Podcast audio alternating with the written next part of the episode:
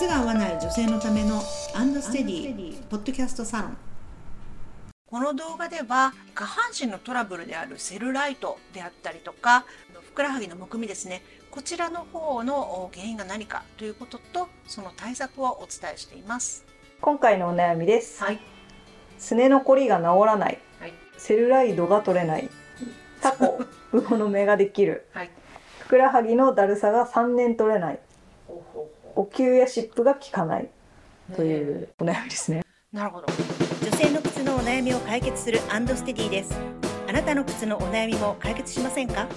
詳しくは概要欄まで。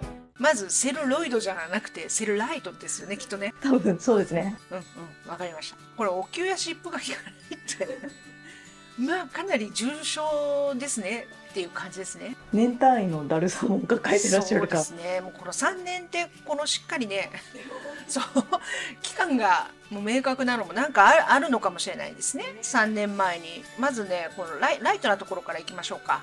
タコと魚の目ができるっていうのはこれ場所がやっぱりすごく大事なんですけれども多分ねタコとか魚の目小指のこの穴とあとこの指の付け根にできるんじゃないかろうか。と思います。となったらじゃあどういうことが導き出せるかと言いますと、まあ、アーチが落ちてますと。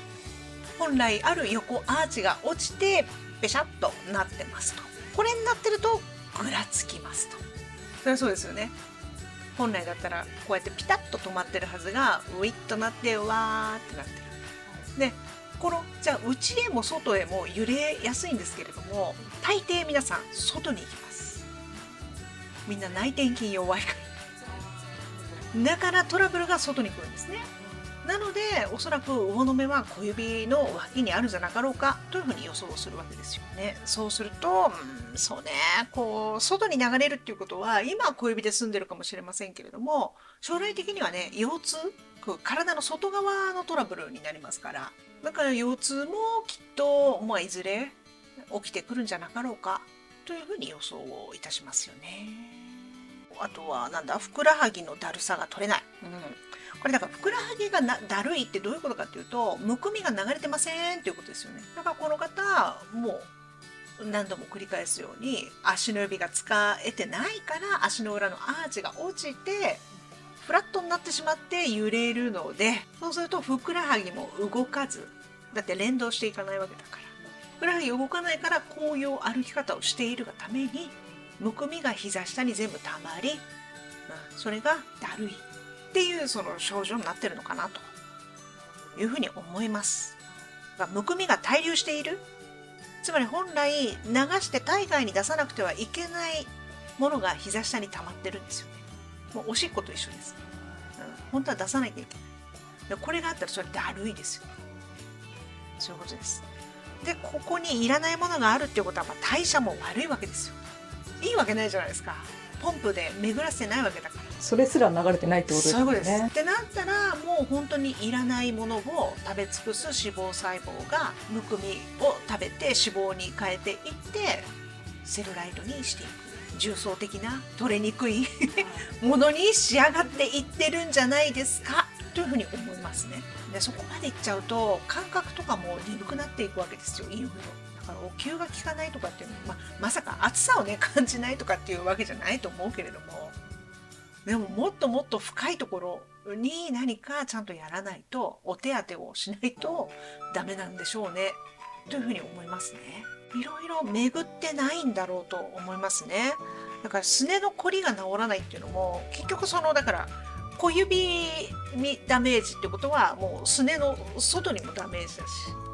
だから小指すね腰っていうのはもう一つ全部もう連動して外側トラブルで私の中では整理されている。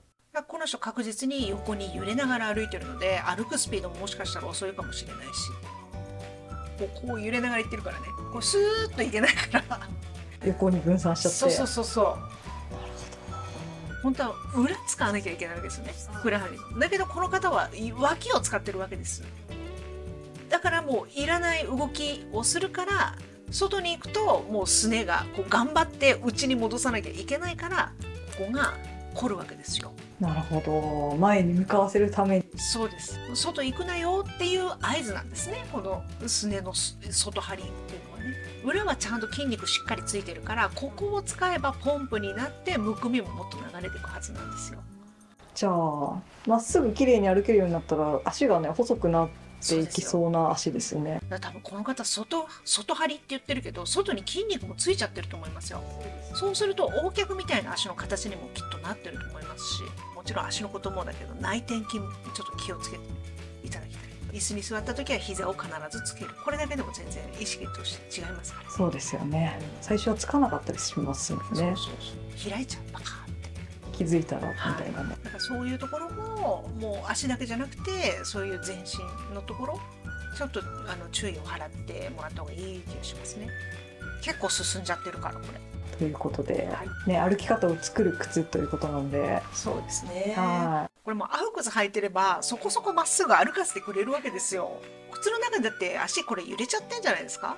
うんというふうに思います。そこで止めてくれる靴っていうのはありますからね。い、横揺れをまず減らすっていうところか横に揺れるのを止めてあげる。これがまず第一かなこの方の場合はね。そうしないともうなんかすすねの外が痛くてしょうがないし小指もどんどんなんかこの 寝てっちゃう？寝指になってっちゃう？もう辛いですよね。で果ては腰痛にもそうです。なっちゃうとそいうことなのでぜひまず横揺れをなくすとね。